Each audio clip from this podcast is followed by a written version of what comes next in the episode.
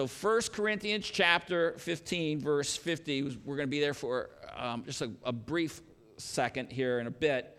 But we're going to get into other passages today because we are going to be doing a topical study. We're doing a topical study on end times. And I like looking at end times. But when you look at end times, typically it is just that it's a topical study. And if you're visiting with us today, you know, all right, you know that we try to typically, historically, we try to do verse by verse study. Why? Because it helps to give you a proper methodology for study. It gives you a good mindset and it really keeps you from taking things out of context. You know, you go somewhere and I hear this all the time, you know, like where people take passages out of context. And, you know, where two or three are gathered together gets used all the time in prayer meetings. How many times do you hear that? Well, that passage is from Matthew 18. It's been easily picked up in all kinds of topical studies when it gets applied to prayer meetings, but it's not a prayer meeting passage. It's a passage all about church discipline. When all of a sudden we're confronting somebody, two or three of us are agreeing so that we don't have a bias, so that we don't all of a sudden manipulate someone, and we don't all of a sudden um, come just with our view that it's two or three uh, of us are gathered together, and we're all working to bring about the restoration of this believer. So, you know, topical studies you have to watch. And I have spent time going through these different reasons about why we believe the rapture occurs before the tribulation because I'm trying to also show you a almost verse by verse kind of like study when we go through the different passages, even though it's not as detailed as I would like. So, all that to say is guess what? We're doing a topical study today. okay? And um, there are going to be more verses than usual. So, you got to pay attention and I encourage you to look the verses up. I encourage you to uh, have your own Bibles. I know that some of you have those electronic Bibles, but always my preference is the paper Bible. I just think, you know, um, it allows you to see it better. I don't know.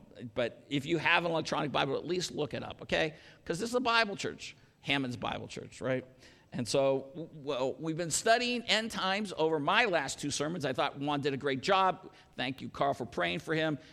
He, we need to keep praying for, for Juan while he's in Mexico. But we started looking at this doctrine of the rapture. And if you haven't been with us, when you look at this word rapture, it comes from the First Thessalonians 4 passage about being seized. It is from the Bible, even though the word rapture itself isn't in our English translation, the concept of being seized is.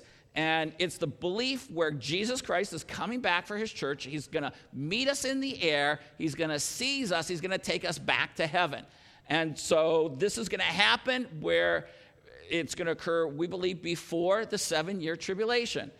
And for those of you who experience this, for those who do experience this, this is a great passage of hope, a great thought of hope, because guess what?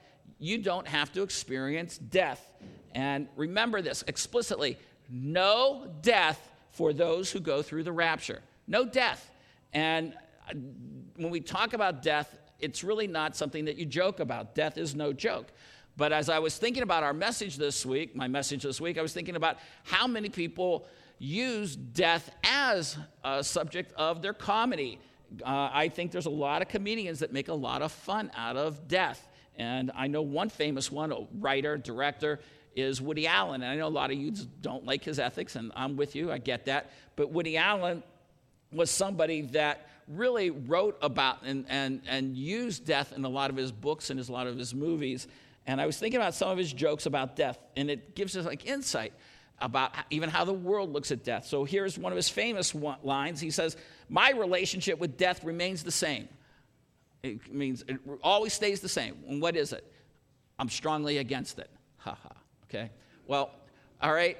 But the reason I, I look at that insight is, of course, he's against it because we just read a passage in our scripture reading about how death gets swallowed up in victory because death is looked at as an enemy, right? And death is something that you should all fear. And Woody Allen should fear it too. And I think he does. He, in speaking about dying, says, I do not believe in the afterlife, although I'm bringing a change of underwear just in case. And I, I laugh at that one too, okay? Because there's the thought unbelievers can sometimes deny that there's an after, there's a heaven and a hell and all that stuff but we know because of Romans chapter 1 that there is always an awareness of eternity in them and that God has put it inside them and they're just denying it. And so I think they covered up with jokes. And then last one, he says, I'm not afraid of death. I just don't want to be there when it happens. Da da da. All right? And, and that's true for everyone. They don't want to die. Nobody really wants to die. And so I remember reading his book Without Feathers. I don't know if any of you ever read Woody Allen's book Without Feathers. I read that back when I was a junior in high school. Um, and he has a whole chapter, junior, senior, he has a whole chapter about dealing with the angel of death. And I thought it was funny back then, but now that I am a believer and I'm uh, understanding more about life and death matters, I recognize jokes about death are just the ways world, the way the world tries to cope with the fact that they're going to have to face death. And the reality of it is, is it is something that you should recognize as an enemy. Everybody in this room is going to face that is facing death. That's really a somber thought on a gloomy Sunday morning. But the only thing to beat death is the belief in Jesus Christ. And that's why I want you all to constantly challenge yourself. The Bible talks about checking yourself. Do you know that you're born again? Do you read your Bible? Do you live a transformed life? Being somebody that lives an obedient life, being someone that lives a life of evangelism, lives a life of, of loving other people, that doesn't save you, but it is indicative of the fact that's, of, of the life that's been transformed. I just wanted you to make sure you're transformed, that you put your faith in Jesus Christ. You believe that He was God and man who died on that cross and paid the penalty for sins. And the Bible says that He is the way, the truth, and life, and no one comes to the Father but through Him. I, I think I talked to two people this week who profess to be believers. And when I said, Well, do you believe in Jesus? And they said, Absolutely, I believe in Jesus. And I said, But could I believe in Muhammad? And they said, Absolutely, if that's what you want. No. I am the way, the truth, and the life. Exclusivity. Nobody comes to the Father. Nobody comes to the Father. Either Jesus is God or he's not. Muhammad, Confucius, Buddha, none of those people are gods. And when you believe in Jesus Christ, you understand that. And when you understand the problem of your sin, that we all sin and we all fall short of the glory of God, as the Bible says. And the Bible talks about the fact that we're like worms in, before God, and we cannot change the color of our spots like a leopard can't. Is it a leopard? No, no, it's not a leopard. Who has the spots? Anyway, somebody has spots. You can't change your spots. The idea is, is that nobody can change themselves, only God can change you. This is why you need to believe in Jesus and have that transformation. The Bible says, unless a man is born again, he doesn't go into the kingdom of God. Are you born again? Have you had that life transformation? That's the only way to ultimately beat death. But there is a little twist, and there is a little interesting concept in the Bible is that there are people who are exempted. There are people who are exempted about they don't have to die. And I think that's really interesting. Have you ever thought about that? There are two people in the Bible, Enoch and Elijah, that neither of them actually died. And if the rapture occurs while you are alive, perhaps in the next hour, you will join the list of people who never had to die. I don't know if you ever thought about that. You know, it'd be really cool. You ever go and you play Bible trivia? You play Bible trivia, and all of a sudden there's a question that says, Who are the people who never died and went straight to heaven? And you would say, Oh, I know, Elijah or Enoch, right? But wouldn't it be cool then all of a sudden you're playing Bible trivia someday in heaven and say, Who are the people who didn't go to heaven? Who didn't have to, I mean, who, didn't, who are the people who didn't have to die? And you could raise your hand. You could add your name to that Bible trivia game. I don't know if you ever thought of that, but look at verse, verse um, 50. Um, 51 Behold, I tell you a mystery. We will not all sleep. We will not all die, but we'll be changed. That sleep we've already studied. And I encourage you, if you haven't been here, that you would go back and listen to the podcast from like, or the, even the, the, the YouTube video of all sleep. You um, that study we did on that. You're, you're, it means to die. We're not all going to die, but we will be changed in the moment, in an atom of time, in the twinkling of an eye. It's going to happen. And so I know that death is painful, right? Death is something that's painful. And this is why people always pray in their sleep. Now I lay me down to sleep. If I should die before I wake, I pray the Lord my soul to keep. I don't know how many of you were told that, but I remember my grandmother. Um, I grew up in a home where my parents, we really never went to church but a few times. But every time I went to my grandmother's and I slept over, I could remember being five and six and seven and eight, and she'd put me to bed, and she would always pray that prayer. And, and it always had that in that back of my mind, you know, how wonderful it would be. Okay, if you die, you know, if you could die in your sleep and you don't have to find, you don't have to go through pain, right? So that, who wants to go through that experience? But I got to tell you, I've been thinking a lot about the rapture. I do think about the rapture from the standpoint is I don't know what the experience is actually going to be like. I don't know if it's going to be like a roller coaster ride, and, and that's something I got to tell you. I really want to go on the uh, go through the rapture, but I hate roller coasters, and and and and, and so um, when I was a college, the last when I was a college pastor, the last roller coaster I had been on, it's like 25 years ago. We took the kids to a church down in Kansas City, and they took me to, I think it was a Great America, and I, they, they told me, you got to go on the roller coaster, you got to go on the, and it was one of those double loop ones, and, and, and I, got, I was terrified, and I looked at the floor the whole time. I couldn't look up. I was just absolutely scared. And uh, how, where's this all going? Is I keep thinking, is the rapture going to make me have that funny feeling in the stomach? I hope not. okay? But when the rapture occurs, we're going to go through it. It's going to be fast. It's going to be quick. Look at that line. I'm not making this up. It is an atom of time, the twinkling of an eye. Some of you just blinked that fast, that fast. So maybe my stomach won't be able to feel the jitters, but um, it could happen anytime. And God has wanted his church ready, and we're going to talk about that in future studies. But if, if you turn back in your Bibles at this point to Isaiah chapter 40, and this is all like preliminary material, one of the things I keep trying to get you to understand is when we talk about this rapture and we talk about it, it fits with the theology of something that is known. It is in 1 Corinthians 15, where we just were, spoken of as a mystery. And a lot of times people think when you talk about the rapture, you're talking about something that's, uh, that's unknown. No, a mystery, and this is where good Bible study comes in, it was something that was one time unknown, but now is known, just like the church was once unknown and is now known.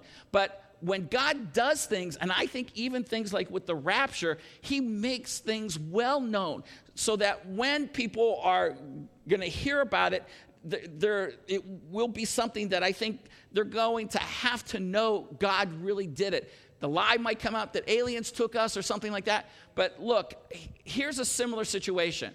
You know, sometimes you think, you know, Jesus born in little town of Bethlehem, and we sing those songs. We think of, of the obscurity of it. But really, the, being born in Bethlehem, being born in the manger, is more the humility of it, but not the obscurity of it. Because when Jesus came on the scene, and every, you know, you had the angels telling the shepherds, "Go tell everybody," right? What do you mean? You know, what are we dealing with? Obscurity or are we talking about humility? It was more humility.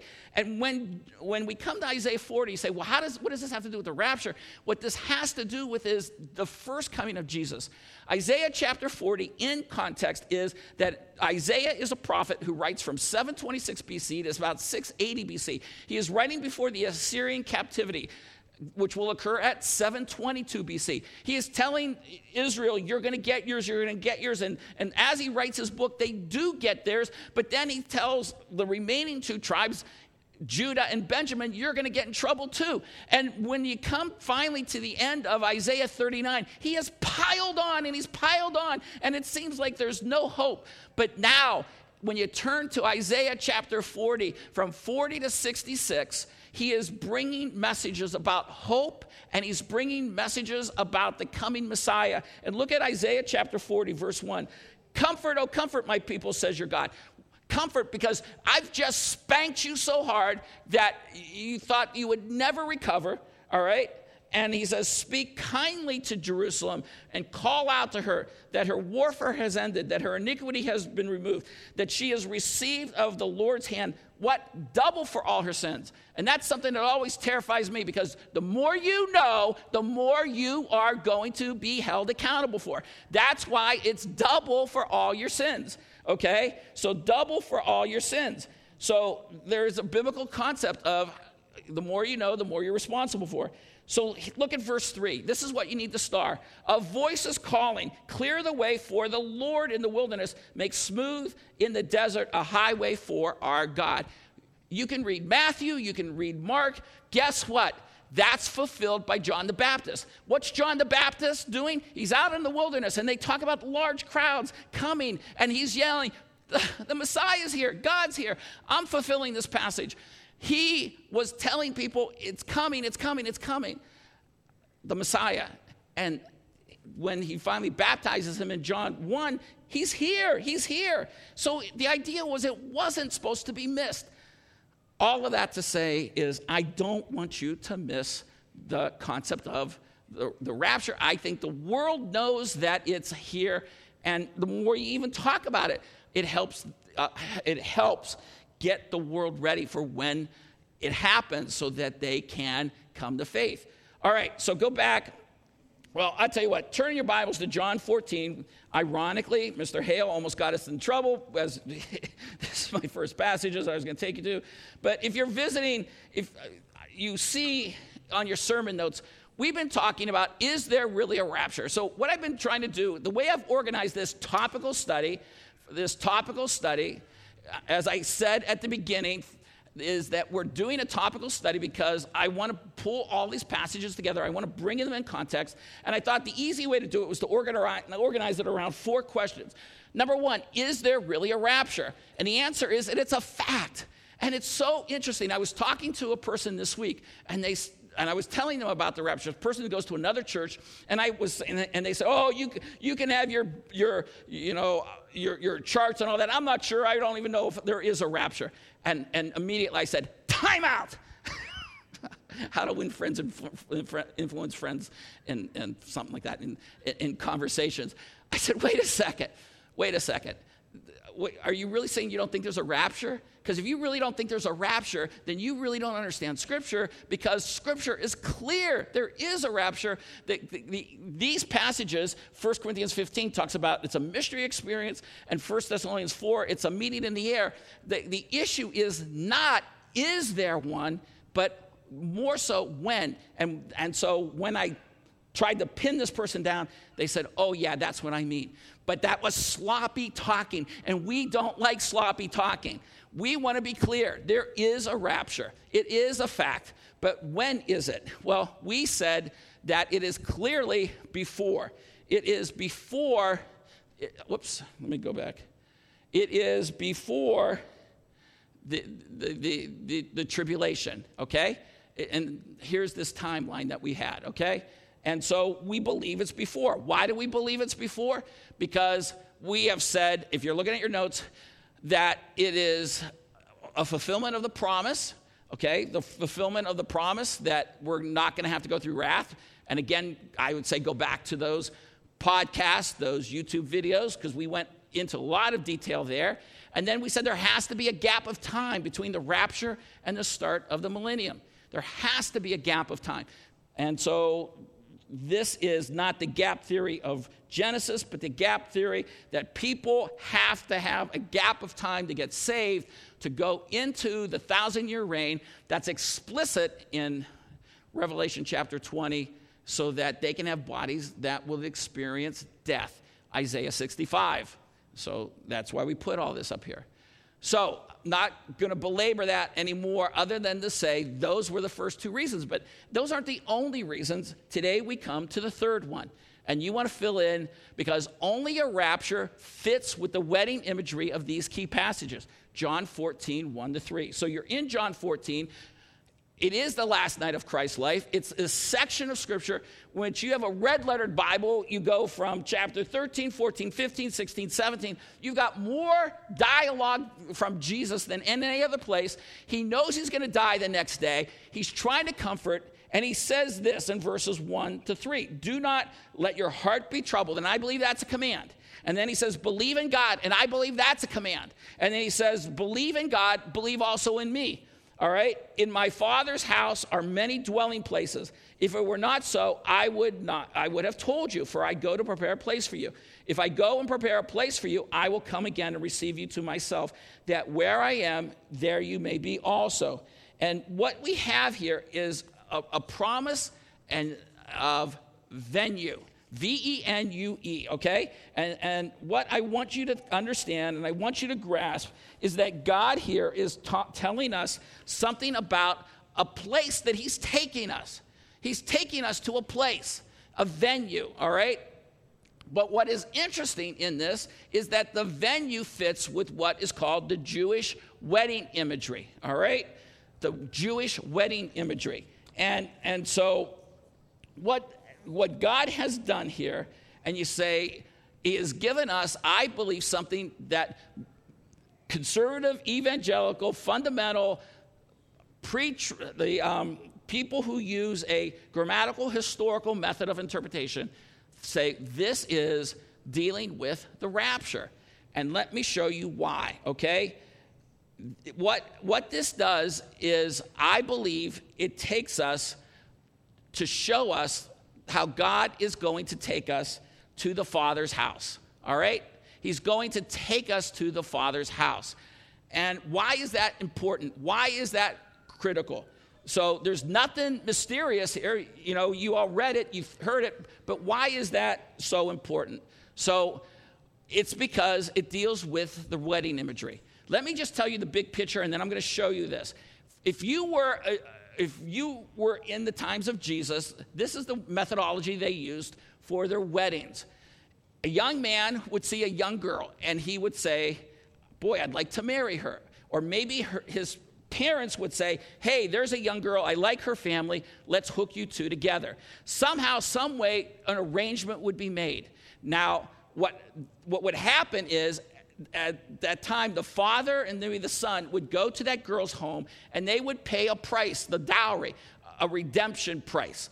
And they would basically enter into what is called an agreement. My son is going to marry your daughter. And that would be a betrothal period. At that point, that's very similar to our engagement, only it's different.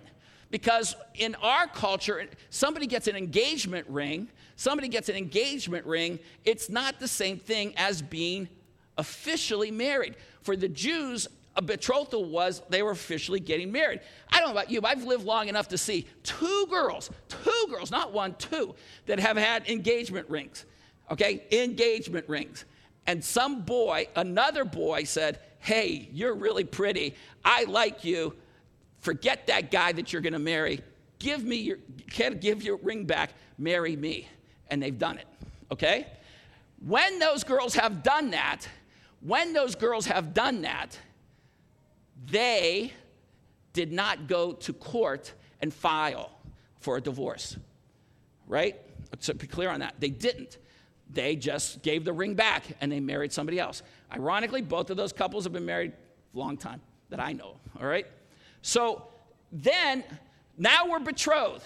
So we're betrothed, the agreement's been made, we get married the next day. No, we wait up to a year. Why? Because in this culture, it's very important that we check out the purity of the girl. I don't know why you guys get away with it, but the girl, we're going to make sure that the bride is pure. Because if all of a sudden somebody gets pregnant and I did not have a relationship with you, then all of a sudden we have a problem. We make it through that one year period. At the end of that time, it's time for the big ceremony. We know that it's around a certain time, but you don't know exactly when. The bride has to the bride has to get ready because the boy has been for the past year doing what?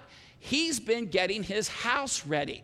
And i was talking to austin. Austin and i got to go to egypt this past in the past year and when we went through the entire countryside of, of, of cairo many many homes were like the entire upper floor was half finished Why? Because they said that when the boys in that home would get married, guess what? Then they would build on. And that's where the family would live, on that next floor. So the, fa- the son is back at his father's house, fixing up the house ready to come. The, then, when it's the time for the wedding, you say, well, it's going to be sometime, let's say, in, in, August. And so the bridesmaids are all getting ready, the bride is getting ready, but they've got to be on alert. And when, the, when all of a sudden there's a trumpet or there's an announcement, the groom comes marching for the bride. He comes and he gets her, and, and she has to be ready, and he marches her back to where?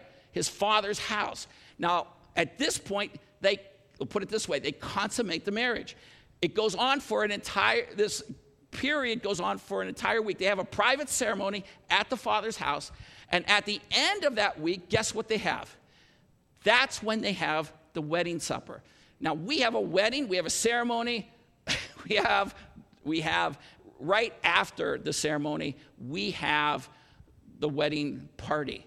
They just do it differently, okay? And so that's how it goes. You say, well, Mike, is this really scriptural? Is this really in the Bible? And what I want to show you is how this theol- this, this cultural, this cultural aspect has been brought into the Bible in many passages, and you may not have picked it up. So at this point, I want you to turn over to Second Thessalon- 2 Corinthians chapter 11. Second Corinthians chapter 11. 2 Corinthians chapter 11.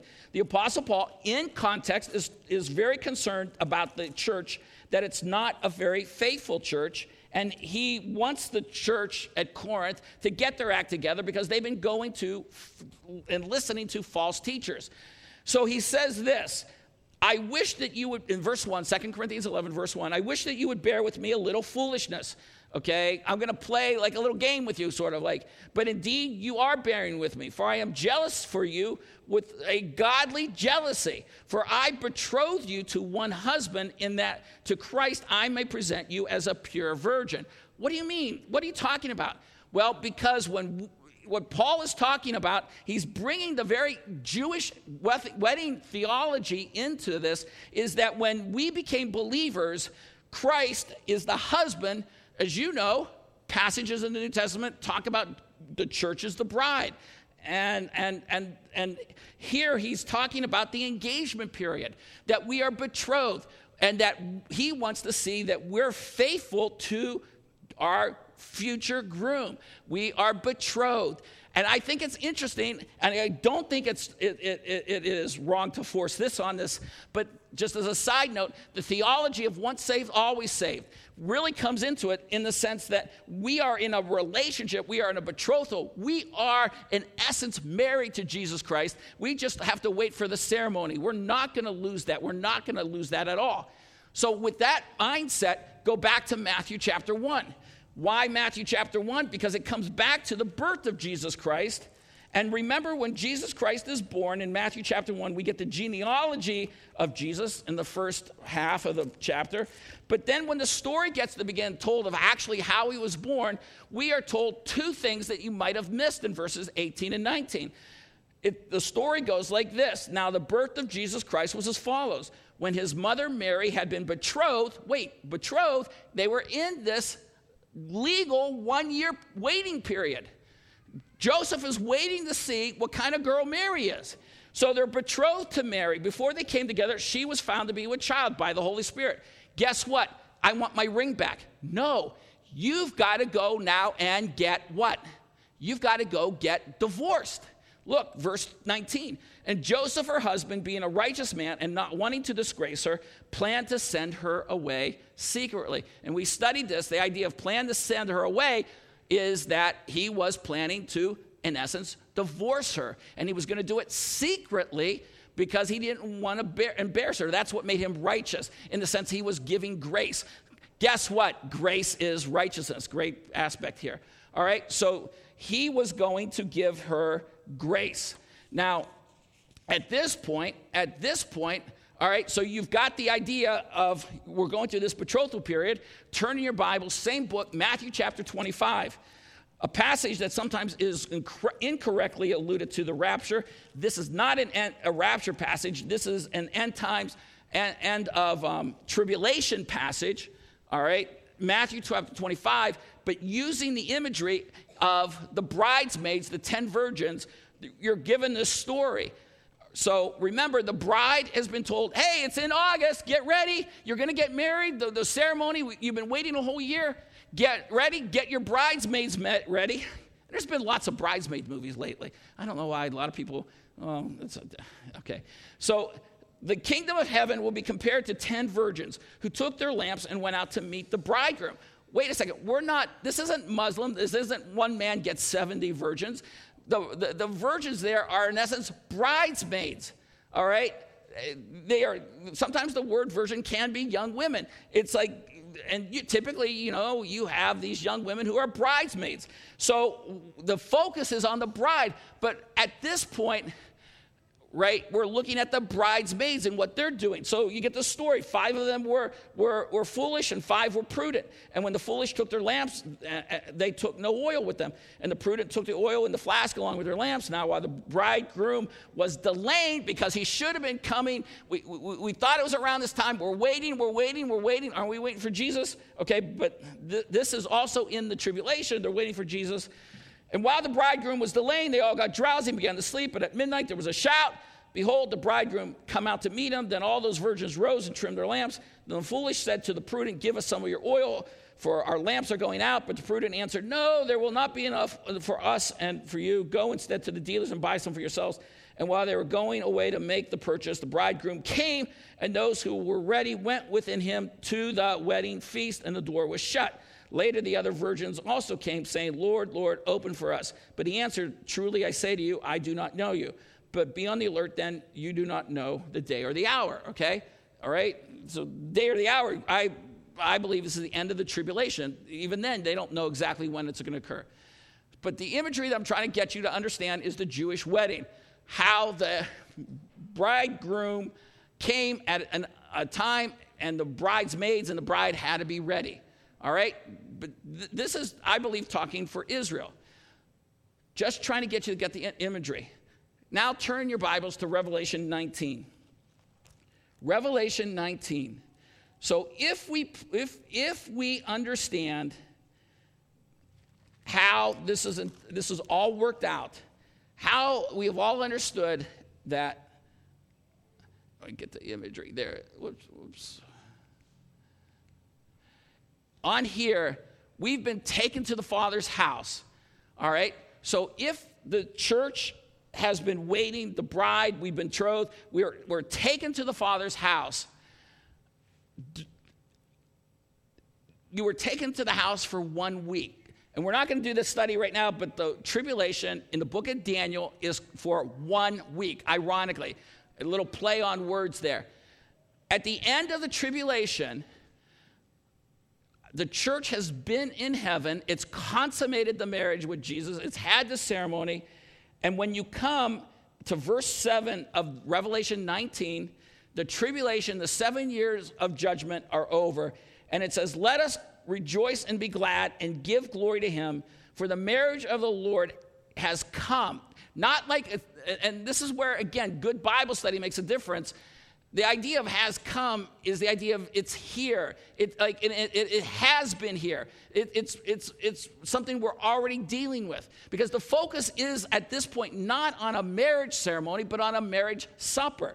So he says, the, the marriage of the Lamb has come, and the bride has made herself ready. It was for her to clothe herself in linen, bright and clean, for the fine linen is the righteous acts of the saints.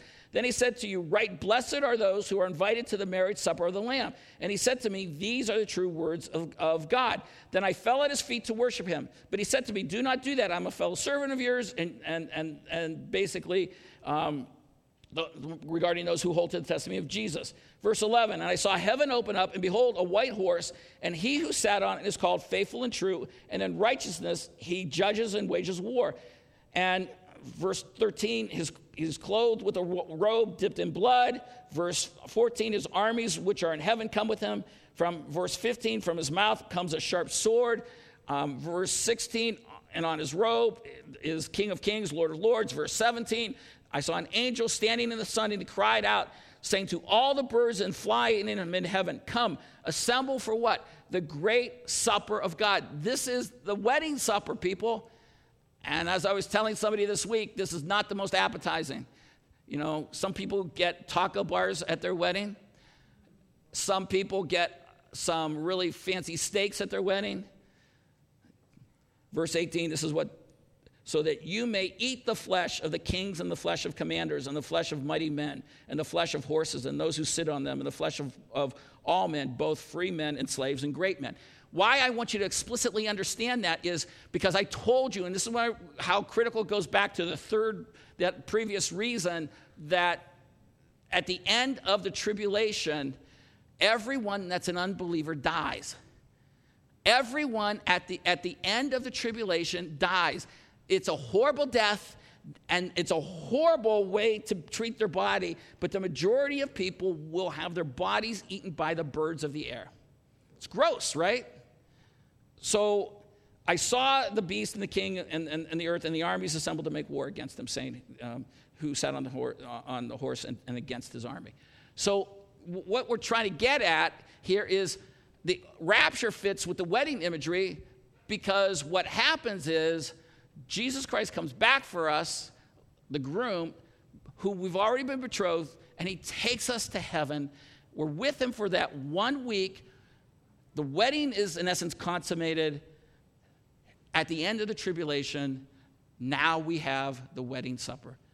And so, believe in God, believe also in me. In my Father's house are many rooms. However, that word rooms, mansions, but God is saying, I go to what, what did Jesus say? I go to prepare a place for you. What do you mean, prepare a place for us? It, it, it, it fits with the Jewish wedding imagery. And here's the thing, too when you jump over to chapter 21, when we talk about venue, one of the things that's often missed and why, why it's important to study in this in context is when you talk to unbelievers about where are you going to spend eternity? It's critical you remind people. We talk about heaven and, and they talk about, oh, you're going to just be floating on clouds and you're going to be playing harps and stuff like that, floating on clouds, just singing all day.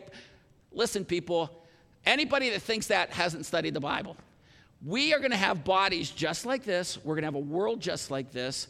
And where we're going to spend eternity is God brings heaven to earth and we spend eternity on earth.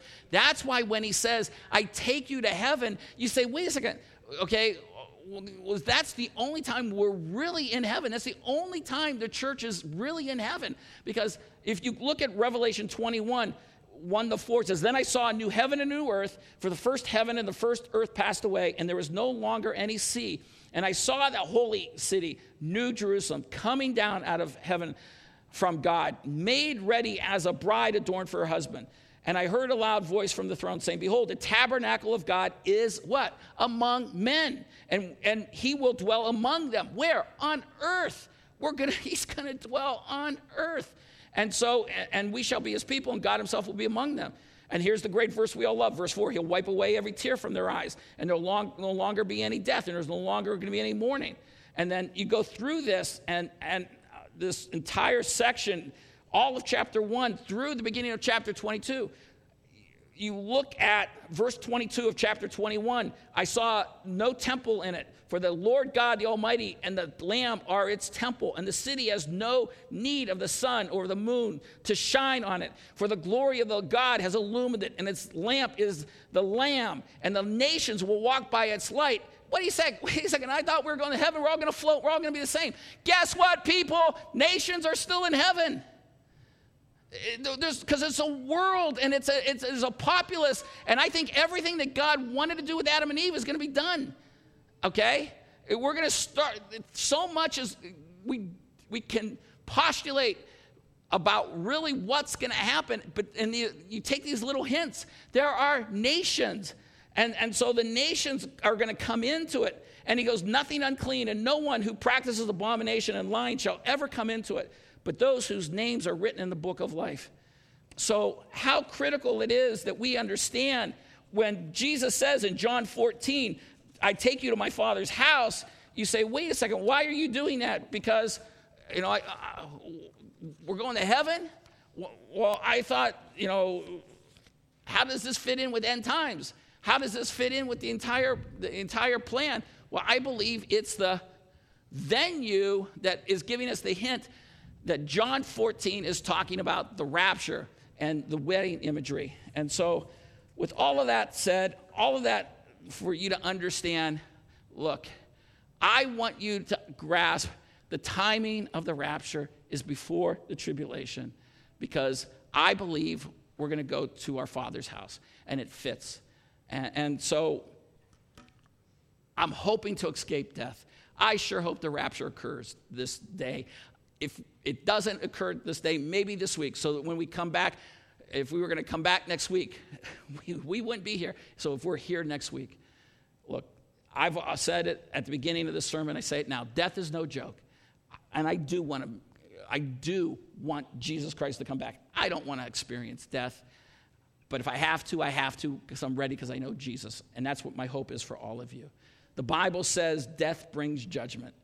And, and, and if you die in your sleep, how wonderful that you don't have to even experience that aspect of judgment because it, it's part of judgment that we have to experience some pain in death because death is painful.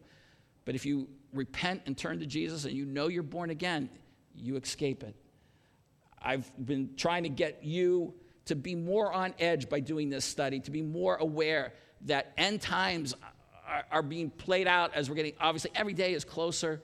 I did tell you to put together that rapture box. Mike Phipps had recommended he that concept. I really liked it. I told you I had that little um, pamphlet, and I went out went to the company and I got a hundred of these, and they're in the front row. If you're unfamiliar with this, this is a little booklet called Millions Missing. When millions of people suddenly vanish from all over the earth, this explains what just happened. And you can put somebody's name on it, like Dear John, I care for you, I love you. This is a great little booklet. In essence, the church has paid for this. You can take them, they're up here. I'm asking you to take one per family, but basically, it tells somebody that's left behind what's going to happen in the tribulation, what's going to happen step by step how they have to avoid the mark. This comes from a, a, writer who was a good friend with John Walvoord. Many of you guys know Dallas Seminary during its heyday. Very, very solid Bible guy. And so I highly recommend you take one and you put it in a rapture box or you just give it to somebody and say, look, you know, if someday you hear all these people have disappeared and they're all gone, you know, because a lot of people know, right? Because I told you my unbelieving friend on Facebook is making fun of it. Unbelievers know this is coming and they're making fun of it. You give it to them and you say, listen, this is what you got to do. Or you write your own note, or you put your own Bible, you put a different book in that. But just let's try to get people ready, but mostly let's be ready. Now, all of that is make, starts with you making sure you're born again. And I hope that all of you are. Let's pray. Father, we thank you so much that you've put so much in your word. You have some things that are difficult, as Peter references Paul's teaching. But God, it's very clear you are coming again. And it's very clear that there's going to be a rapture. We sure hope we've got it right. We tried to put this all together about the timing. I pray, Lord, that our people understand this view comes from a grammatical historical approach, which in a prayer is indicating, God, we just want people to understand this is not something we're trying to put a chart together and just force upon the text. That the Bible has clarity regarding what's going to happen and when it's going to happen. And just like the Bible has clarity that Jesus is the only way, I pray, Father, that all of us are clear and recognize with much knowledge comes much responsibility. And I pray that we're using our time wisely, remembering that the days are always short and that this pressure of, of, of not knowing when you're coming is something, ironically, that you wanted the church to know for the last 2,000 years. And so, who are we to complain if we say, well, this is 2020 and it hasn't happened? But this is what it's clear God wants the church to live with this urgency. He wants his bride living pure. And I pray when we look at other passages like Ephesians 5 or 1 Corinthians 11, that we recognize our responsibility as the bride of Christ to be faithful to the head of our church, our, our husband, the Lord Jesus Christ. It's in his name we pray. Amen.